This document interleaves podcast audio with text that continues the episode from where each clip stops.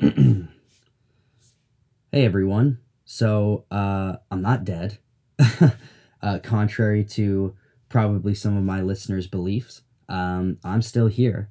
Uh, I just had to step away for a while to take care of some college stuff, but uh, well, your boy is now a college graduate from the University of North Texas. So um, hooray for that.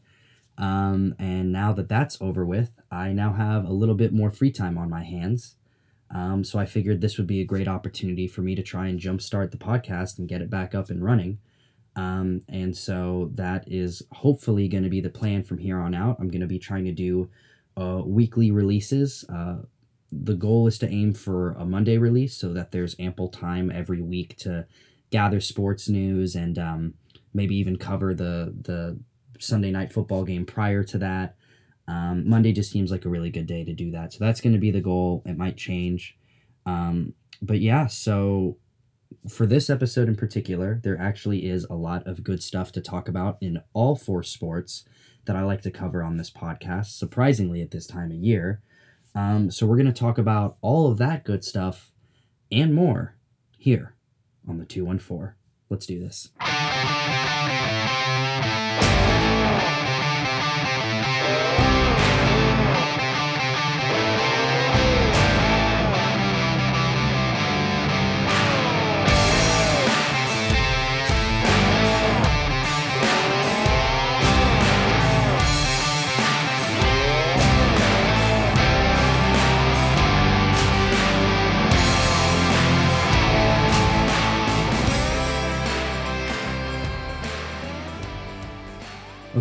So uh, first and foremost, I was going to cover the Dallas Stars uh, later in today's episode, but uh, some breaking news this morning basically changed the entire structure of my podcast. And now we got to talk about probably the most important story of the day for DFW Sports, and that's that the head coach of the Stars, Jim Montgomery, has been let go by the organization. And it's kind of strange because it kind of came out of nowhere and the official reasoning that's been put out in public by the organization for his firing is quote unquote unprofessional conduct. Now, unfortunately, all this information came out this morning, um, so we don't have a whole lot of to go off of. You know, it's still a complete mystery as to why this happened. We don't have any like tension building up stories or any like articles from any sort of news sources talking about uh, any sort of problems within the organization, any tension or turmoil. This kind of came as a shocker to everyone this morning. So the rest of us are now kind of scrambling to figure out what the hell this all means and and what even started all of this in the first place. Um, but here's what I think is really interesting. So earlier today, uh, Jim Nill, the general manager of the Dallas Stars, actually had a press conference discussing all of this and also announcing who the next coach is going to be uh, for the Stars this season, which is uh, Rick Bowness, who we'll talk to here in a little bit. But um, I just want to read off a quote from Jim Nill at the press conference um, discussing the situation unfolding with Montgomery. Um, quote, I was made aware of a situation over the weekend involving a ploy of the Dallas Stars organization. Upon collecting all the information and executing an internal investigation and speaking with ownership, management, and general counsel, it was determined there was an act of unprofessionalism contrary to the values and standards held by the Dallas Stars organization. Now, the word in particular there that I'm really interested in is ploy because press conferences like these following a firing usually the whole point is to try and calm people down right? You're not trying to spread information. You're not trying to you know create any sort of rumors. You're just trying to make sure that everyone's on the same page and basically downplay the whole thing. And so for me it's a little strange that Jim Nill used the word ploy in this particular uh, description of the events unless he really firmly, objectively has discovered that there was something that could be described or defined as a ploy. uh, in the organization, which is very, very fascinating. And I think there's going to be a lot more information that's going to come out about whatever went on. And whatever it is, I'm convinced it must have been something pretty serious because this is the same head coach that got us into the second round last year and has gotten us off to a pretty decent start this year. And so to just have this come down out of nowhere is a big shocker to everybody across uh, the Stars fan base. Um, but like I said, we don't have a whole lot of information to go off of aside from that, so we're just gonna have to wait out this next week. And I suggest all my listeners to just keep an eye out for any sort of news um, that might discuss what exactly went down. Um, and maybe if it comes out uh, at a right amount of time within a good time period, uh, I'll be able to cover it on next week's episode. Um, but with that being said, let's talk about this new interim coach that's going to be filling in for what I'm assuming to be the rest of the season, and that's uh, Rick Bowness. Um, who is this guy, right? Where did he come from? Why should we feel confident in him being our head coach for the rest of the season? Um, well, so one of the things that the Stars tweeted uh, earlier today was that Rick Bowness is actually, um, let's see, what did they say here? He's been behind the bench for more games than any coach in NHL history. Um, and what they mean by that is that Rick Bowness has actually been uh, part of coaching staffs for NHL teams since the 80s. The guy has been kind of filtering in between assistant coaching and head coaching positions. He's also done head coaching for like affiliate uh, hockey teams for the for the main uh, league, whatever it was called back then, and and you know then NHL now. Um, and so he has actually had uh, five different stints as a head coach. And uh, the thing is, is that his record is actually not that good. Um, 39, 178, and 18.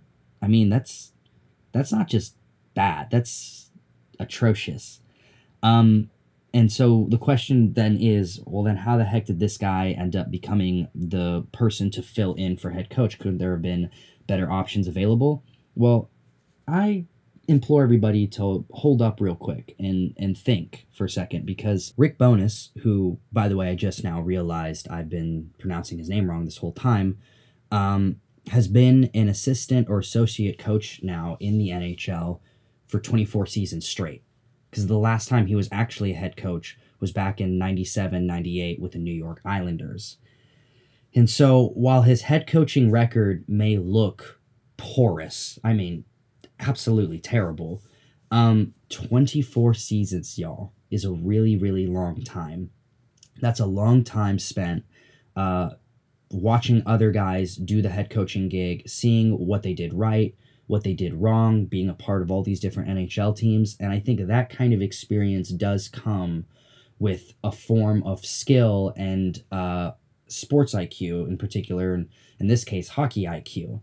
Um, and so while in historically, you know, Rick Bowness hasn't been one of the better head coaches in the league, I think that there is still place for hope and positivity uh, and and comfort in the fact that he is the new Stars head coach. Now, I can say all of this, and none of it could really matter. Uh, they could end up going terrible this season, or they could end up doing fantastic with him as head coach. So, um, aside from that, there's not really a whole lot to discuss other than that we just now need to sit and wait in terms of finding out more about the release of Montgomery and uh, what uh, Rick Bowness can actually bring to this team as a head coach. So, um, I guess we'll just wait and see. Okay, so uh, we're going to move on to another sport now. And you guys knew this was coming, and we have to talk about it. So let's talk about the most disappointing team in the Metroplex right now, uh, and that is the Dallas Cowboys. Um, so, as I'm sure everyone is aware, the Cowboys lost to the Bears this last Thursday. Uh, that makes it three losses straight uh, and four losses out of their last five, with the only win coming against the Detroit Lions. Um, I really don't know what to say about this team other than that I think we're all on the same page that uh, this season has been an incredible letdown considering how loaded this roster is. And I think everyone is on the same page and having a reasonable conclusion that the problem is coaching. And obviously, you know, I'm part of the movement that Jason Garrett needs to go, but um, it, it's not just Jason Garrett, you know, it's the entire coaching staff. I think that uh, Kellen Moore has not lived up to the expectations set early in the season at all. Uh, Kris Richard and Rod Marinelli have done a poor job with our defense overall. Um, the fact that they let the Bears offense, which was one of the worst in the league, get 31 points uh, in the game was honestly terrible. I mean, as bad as our offense was, the fact that our defense gave up so many points to the Bears uh, was just inexcusable, you know? So um, that was really a, a, tough loss to swallow. And um, the end of the season is coming. Well, the end of the regular season, that is, surprisingly, because we are in the worst division uh, in football for probably the last like decade now. Uh, the Cowboys still have a chance to make it to the playoffs somehow. And uh, I don't want to sit here and try and tout total like fantasy land or anything, but I mean, you know, miracles can happen in the NFL. And so while I'm 99% convinced that if the Cowboys do make it into the postseason, uh, they're just going to be a first round exit, um, you never know, right? Like anything could happen. So, I mean, if this, uh, it's basically all coming down to uh, the December 22nd showdown with the Eagles, right? So, whoever wins the NFC East gets a chance to make a dent in the playoffs. And the Eagles managed to pull out a win against the Giants uh, on Sunday after last week losing to the Dolphins, which is just as embarrassing, if not maybe a little bit more embarrassing than the Cowboys' loss to the Jets earlier in the season. I don't know. I feel like that's up for debate. Um, so at this point, the Cowboys already beat the Eagles one time earlier this season. I'm not uh, uncomfortable at all believing that they can do it again. So we may actually get into the postseason, and if we do, that'll be incredible because we're going to be going into it with a losing record. Um, either way, uh, I think everyone's on the same page that Jason Garrett is not going to make it to next season uh, unless we make some ridiculous postseason run. So it's not crazy at all to start looking at the possible uh, head coaching candidates that could fill in the huge shoes of Dallas Cowboys head coach starting uh, in the 2020 season. Um, so there have been a couple of early names that have kind of already risen as the front runners. There are three in particular that a lot of people are talking about, and all three just so happen to be uh, college head coaches um, who all have very successful uh, college careers. Um, and the first one I want to talk about is the name that's been brought up a lot lately. Like it's the hottest name right now for the Cowboys, and that is uh, former Ohio State head coach Urban Meyer. Um, so Urban Meyer, in his stint as a college coach, has gone with 187 wins, 32 losses. He has a 12 and 3 uh, bowl game record. And so he is definitely a guy that has had a lot of success in the football world, albeit the college world. Um, he still has uh, incredible football knowledge and he's been around for a very long time now. And so reports have been coming out that uh, actually specifically from uh, Jane Slater, uh, she confirmed that there is a real interest from the Cowboys uh, in Urban Meyer via Twitter. Um, and another name that she actually mentioned in that same tweet uh, is Lincoln Riley. Um, Lincoln Riley, head coach of uh, OU, um, he has been in the game a lot shorter than Urban Meyer and our uh, third candidate. Um, but he and the Cowboys have had a pretty public mutual interest in each other. Like it's no secret that the Cowboys would have interest in him where they're an open head coaching position and he a lover of that franchise. And so that is not at all a crazy idea that those two parties could merge. Um, you know, uh, what is it? Um, uh, Lincoln Riley has already uh, mentored. Sorry, just had a brain fart there. He has mentored three quarterbacks that are all already household names um, in Baker Mayfield, uh, in Kyler Murray, and now in Jalen Hurts. These are all three huge quarterback names um, that all, you know, have proven to be uh, very skilled. And so the fact that Lincoln Riley was the guy that developed these players, that he was the offensive guru that allowed them to succeed and excel, to imagine him being in charge of someone like Dak Prescott with his versatility, with his capabilities and skill, after earlier this season already having like being in the MVP discussion, um, that's very exciting to think about. Uh, I don't want to splurge too much on Lincoln Riley because the truth is, is I don't really have a favorite in these three candidates because they're all pretty great. Um, and I keep alluding to three, so I might as well mention the third one. Um, and the third one is Chris Petersen. Now, this may not be a name that you might have heard of as much as the other two, but he is a brand new candidate.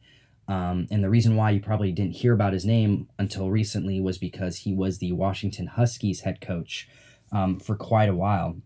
And actually, uh, in his time as a college head coach, his record is uh, 146 wins, 38 losses. That's really impressive. Now he does have a six and six in bowl games, but I mean, he was probably going up against some pretty amazing teams in those. I, I can't really pull up those games right now. Uh, there's too much research already sitting in front of me. But um, the reason why he has emerged as like a really strong front runner uh, is because he used to be the head coach for Boise State. And in his time at Boise State, he had interactions with players like Demarcus Lawrence, Tyrone Crawford, and he has experience with Kellen Moore, uh, the current OC for the Cowboys.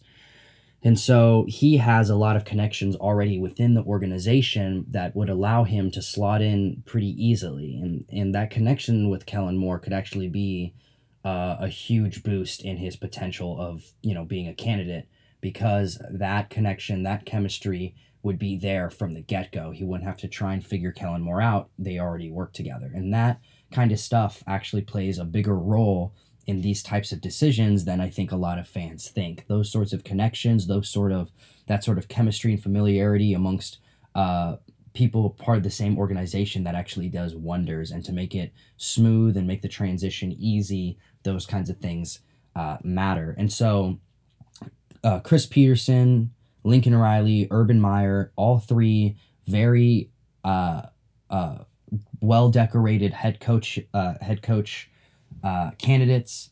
Um, I would be completely comfortable with any of those three uh, taking up the role.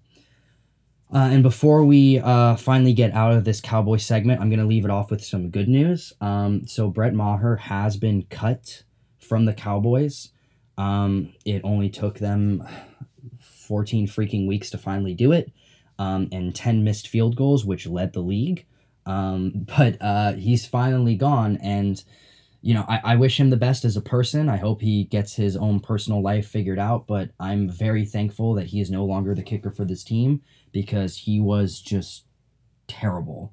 He couldn't make anything within 60 yards for some reason or within 50 yards for some reason the dude was fantastic whenever you put him out for like super far away from the the field goal, but put him within 49 or below yards, and the dude's gonna practically miss almost every single time.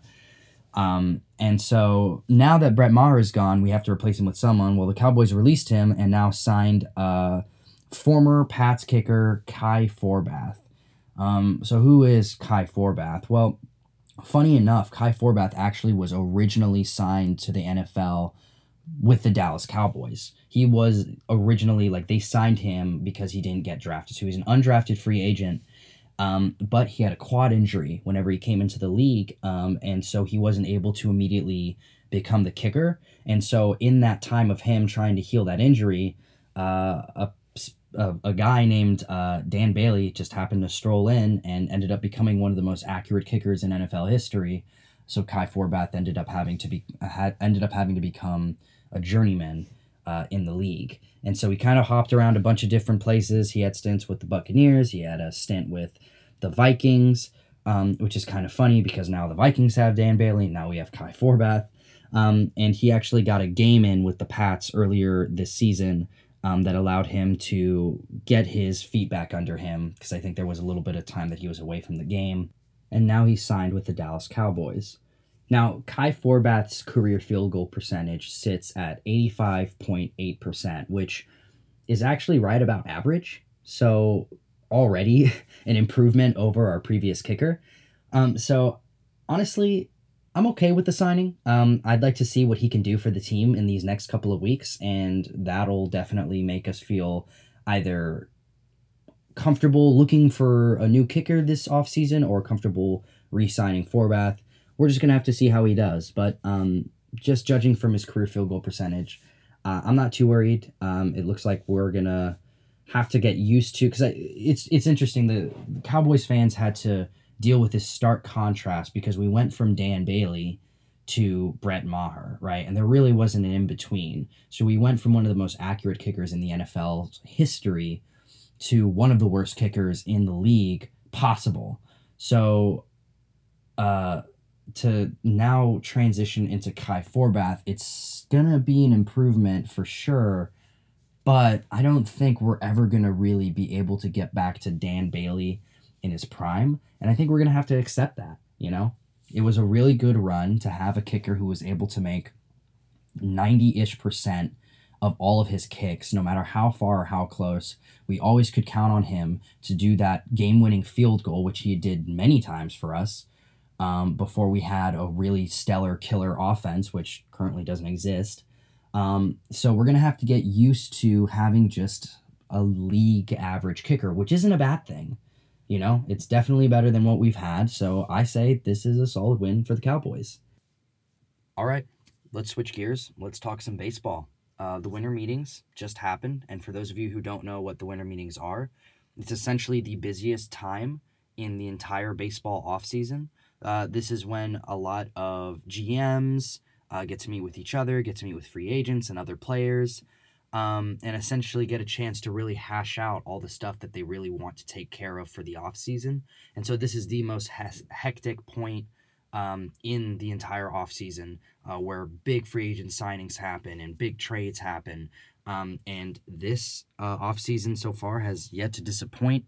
Um, as we can already tell, we've already had three humongous signings with Stephen Strasburg, seven years, 245 mil uh, with the Nats. Gerrit Cole going to the Yankees for nine years, 324 mil. And then one that we're going to get to here in a little bit, but uh, Anthony Rendon, who was a Rangers target, uh, ended up signing a seven year, 245 million deal uh, with the Angels. Um, that one hurt a little bit because the Rangers were definitely on track to try and pick him up. Uh, but unfortunately they ended up whiffing on him. I guess the problem was is that they didn't want to commit as much money or as many years to him as uh, some of the other suitors were willing to give him. Uh, and so the rangers ended up falling out of that race. And actually a similar situation just happened with the rangers. Um, with the josh donaldson situation um, another possible third baseman to fill our roster and fill that hole um, and now he's off the market for the Rangers as well, just because he's wanting a four year uh, deal, and the Rangers were only willing to give three max. Um, personally, I really don't know how to feel about this. It seems like the Rangers are having commitment issues this offseason, and this really doesn't seem to be the offseason to do that. Um, we've already done a lot of great signings in terms of pitching staff, which I felt like was our biggest weakness right? You know, because I noticed there were a lot of games where we had some high scoring affairs, but we allowed the other team to score higher than us. And that's a pitching issue, you know? Um, so a lot of our improvement was definitely in our rotation. Uh, we signed Jordan Lyles. Uh, we sign, um, who was the other guy that we signed? Kyle Gibson. Um, and then we just uh, and the, both those guys are starters. They're immediately going to jump into the rotation behind Mike Minor and Lance Lynn. So right then and there, we already have four guaranteed starters on this roster. That fifth spot up for grabs. Who knows who can get it? Um, I know that Uh, Ariel Jurado is going to try to make a comeback for it. We have Jesse Chavez, of course. Uh, Adrian Sampson showed a lot of spunk. Um, we're just to have to see what happens with that fifth uh, rotation spot. But, you know, I, I didn't think we'd, we'd get to this point in the offseason because, like I said, I felt like pitching was the weakest point. But it seems like the problem that the Rangers are having right now is with their lineup, right? With filling their roster with big bats. Um, I, can't believe it took me a minute to actually get to this, but actually, the biggest piece of news for the Rangers within the last week um, is the fact that we traded away Nomar Mazara, the big chill. Um, and as much as I want to sit here and be bummed about it because Nomar Mazara definitely had the potential to be a huge part of this young stud filled core that was originally supposed to be built around him, around Rougned Odor, around Joey Gallo, around Jurickson Profar. That experiment clearly didn't work out. After giving Odor his massive deal, his production stagnated. We traded away Jurickson Profar because we felt like his production had stagnated. Joey Gallo is still Joey Gallo. We know his style of play, and he actually does come through with that. He actually improved drastically last year as opposed to the year before. So Joey Gallo has actually developed well. But Nomar Mazara was a lot like the other guys. While he wasn't as bad as they were this last season, his production as well also stagnated. Um, and the Rangers were facing this dilemma with their outfielders, right? Because you have Shin-Soo Choo, you have Joey Gallo, and then Willie Calhoun last year came out of nowhere. He's a young stud. And so you have these four starting caliber outfielders now on your roster, and you have to figure out, well, what do we want to do with all these guys, right? All of them are demanding, or, or not necessarily demanding, but like just the gravity of their skill level um, and their experience. That that gravity itself demands that they are a default starting uh, caliber batter for this team. Um, and we're facing the situation where we have all these outfielders and we don't have a whole lot of assets, right? The team that the Rangers is right now is uh, no farm system and not really a whole lot of threats in the roster up here in the MLB. So they're kind of in this position where I think the fan base understands and I think the team understands that it's going to be a couple of years before they start winning big again. And so it's time now to maybe get some assets. And so, yeah, I think that the move of trading um, Nomar Mazara for a prospect who uh, ended up being, uh, what's his name? Uh, oh, Steele Walker. Okay, and Steele Walker is a guy who was drafted out of the University of Oklahoma in the second round, batted with a 284 with 10 homers, 62 RBIs across two Class A teams. So, I mean, he might be a potential for us. He is an outfielder as well. Um, so I don't really see where he could maybe come up and fill any roles unless we foresee uh, maybe Shin, uh, Shin-Soo Choo not lasting with this team any longer, or maybe we're going to try to uh, have him play a different role on the roster. Uh, but ultimately, yeah, um, with the trading of Nomar Mazara now officially complete to the White Sox, um, we're kind of having to figure out now what our lineup's going to be, and, and we need to get some big bats. And unfortunately, third baseman is a big hole for us, and we haven't filled it yet. And so now that we've whiff, whiffed on Anthony Rendon and Josh Donaldson, um, who are our options left? Well, it's become very very obvious that uh, the Cubs are starting to shop their third baseman, an all-star stud named Kris Bryant right? I'm sure if you're a baseball fan, you've heard that name. Kris Bryant, very good third baseman, very good offensive line, uh, uh, uh, offensive lineup uh, filler.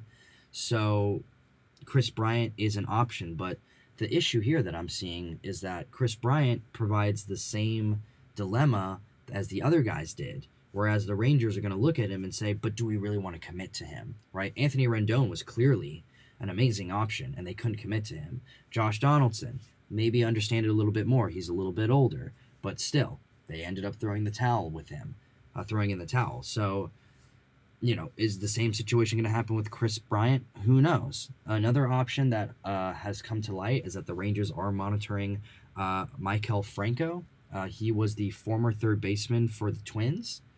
Uh, is that right? No. No, that's not right sorry, uh, Maikel Franco was with the Phillies this last season. Um, so he could be a, power, a powerful asset to this team as well if they choose to go with him. Um, the thing is, is that he's 27 years old, so he is kind of in that period where he give him a couple years and he's going to get to that point of being in his 30s, being a little bit older. Does he make sense for this roster, or should we just go with a complete rebuild? I don't know, but we do seem to be facing a dilemma at third base, and it you know the way that I see it is we have given ourselves a possibly solid starting rotation for this team, uh, which we haven't had in quite a few years. Um, for the relieving, I'm not sure. We did just sign Joely Rodriguez, uh, who could bolster up the the bullpen.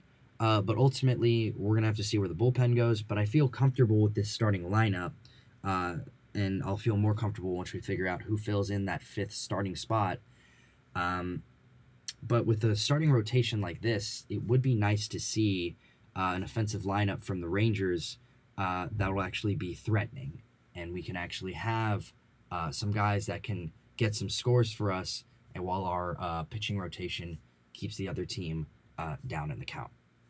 All right, that's all I got for the Rangers, which means it's time to move on to the last team that I haven't covered yet.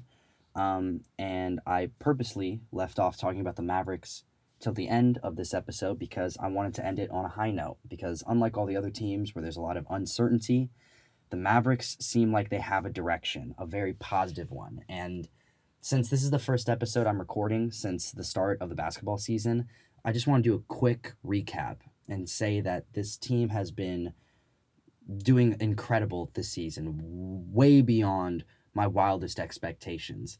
Everybody, including fans of the Mavericks, had kind of seen this team maybe fighting for the sixth to eighth seeds at best for the Western Conference. And here we are sitting without any competition. We're sitting in the third seed of the uh, the Western Conference, and the number one seed, the Lakers, we just beat recently, and we beat them pretty good too.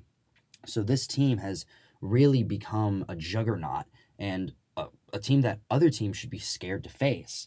Um, and of course, the center point of it all is Luka's emergence into becoming even better than he was last season. And I mean, if you guys listen to any other sports podcast, if you listen to any radio or any DFW radio or any sports radio for that matter, I'm sure you've heard plenty enough already about Luka. There's not really much I can say about him other than that he has been an absolute legend this season. He has been dropping down triple doubles uh, left and right. He's been doing 20 uh, points, five assists, five rebounds at least for like 19 games straight. He had a, a streak doing that, um, which eclipsed Michael Jordan.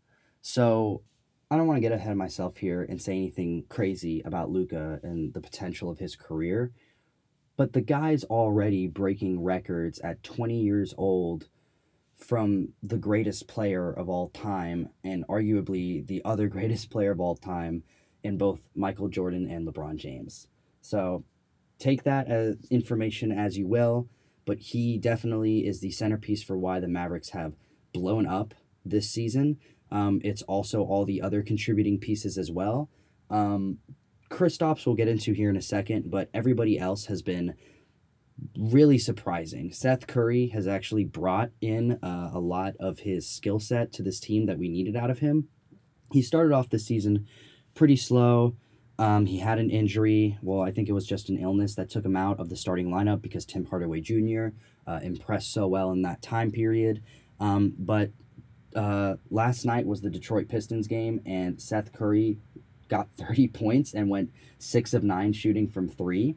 Uh, so he's definitely making a case to put him back into that starting lineup. And this is kind of the good dilemma that the Mavericks are facing this season is that they have so many players on their squad that have a right to claim a starting role on this team, right? And whoever doesn't make the starting lineup, well, then they just bolster the bench, right? And so Rick Carlisle this season has just been playing with all these different lineups, seeing which teammates work together best with which other teammates. It's been very interesting to watch, and Rick Carlisle is one of those guys that he is definitely open uh, to that chemistry and to that excitement. Oh my God, my computer's fan is, is really speeding up here and getting kind of loud, so if you guys hear that, I'm sorry. I'm just gonna keep this thing going, and hopefully it doesn't get too distracting.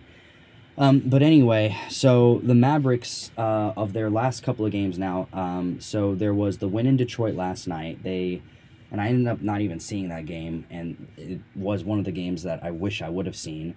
Um, and then uh, earlier this week on Sunday, uh, the Mavericks played against the Kings at home. I actually happened to be at that game, the only game that I've gone to all season, and it just so happened to be one of the Mavericks' worst games this season. Granted, it was the second night of a back to back, but still kind of sucked that the one game I went to. Uh, they laid an egg in the first half so bad that they couldn't even come back in the second half.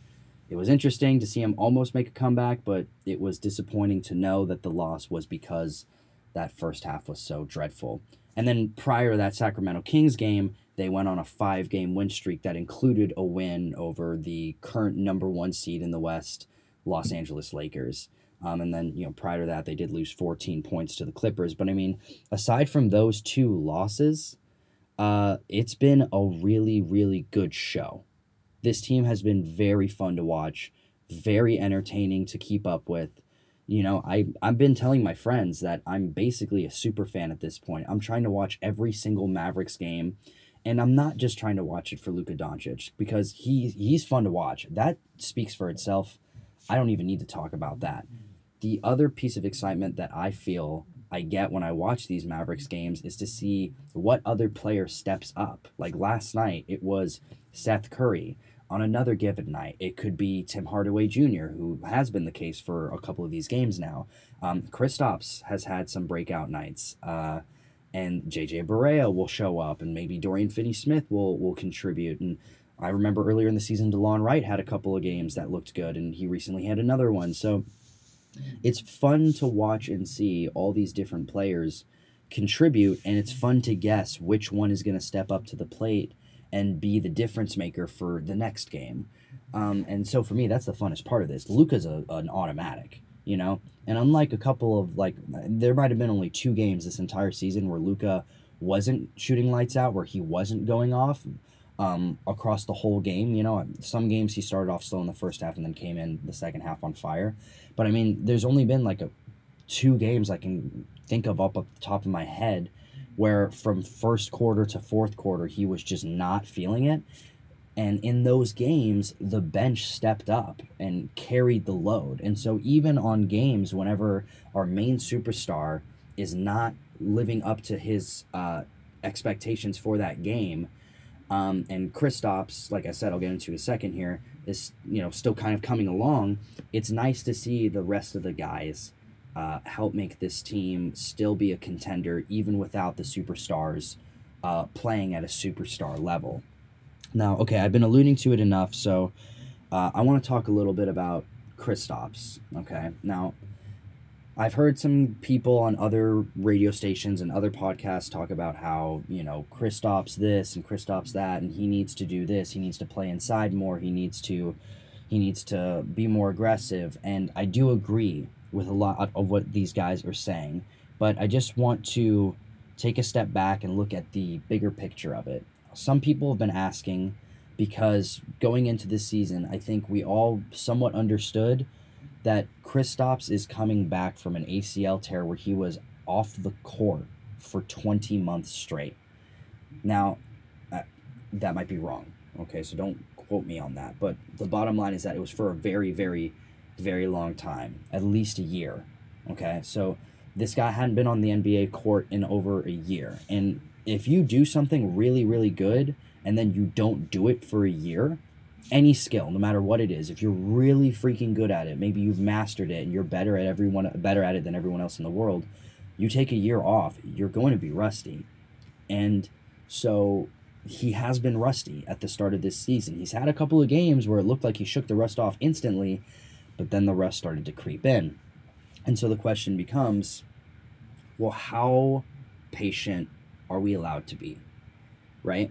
So the question has been how long is acceptable to give Kristaps a pass for not playing fantastic, right? Because like last night against Detroit, he had 20 points and he did affect the game in many more ways than just, you know, gobbling up numbers on on the on the hoop. uh, which he has done consistently in pretty much every single game. He has a way of impacting the game aside from scoring. Uh, but how long do we wait and give him a pass for not being able to score? Because, like I said, he scored 20 points last night, but we, he went 0 for 6 uh, on the other side of the arc or outside the arc. So, how long are we willing to accept that type of performance before we start thinking to ourselves, maybe this wasn't a good trade? Maybe he just won't be who he was supposed to be. When do we make that decision? And so a lot of people have been kind of debating when and where. And my personal opinion is considering that this team is now a lot better than we thought they would be at the start of this season. Whereas before the season started, I thought to myself, give him at least one full season, regular season and postseason included, um, where he just he's still getting it back together. And come next season, he should be back to full strength. I'm okay with that. Um, but considering that this team has really blown up our expectations. Um, and it looks like they're going to be one of the top four seeds.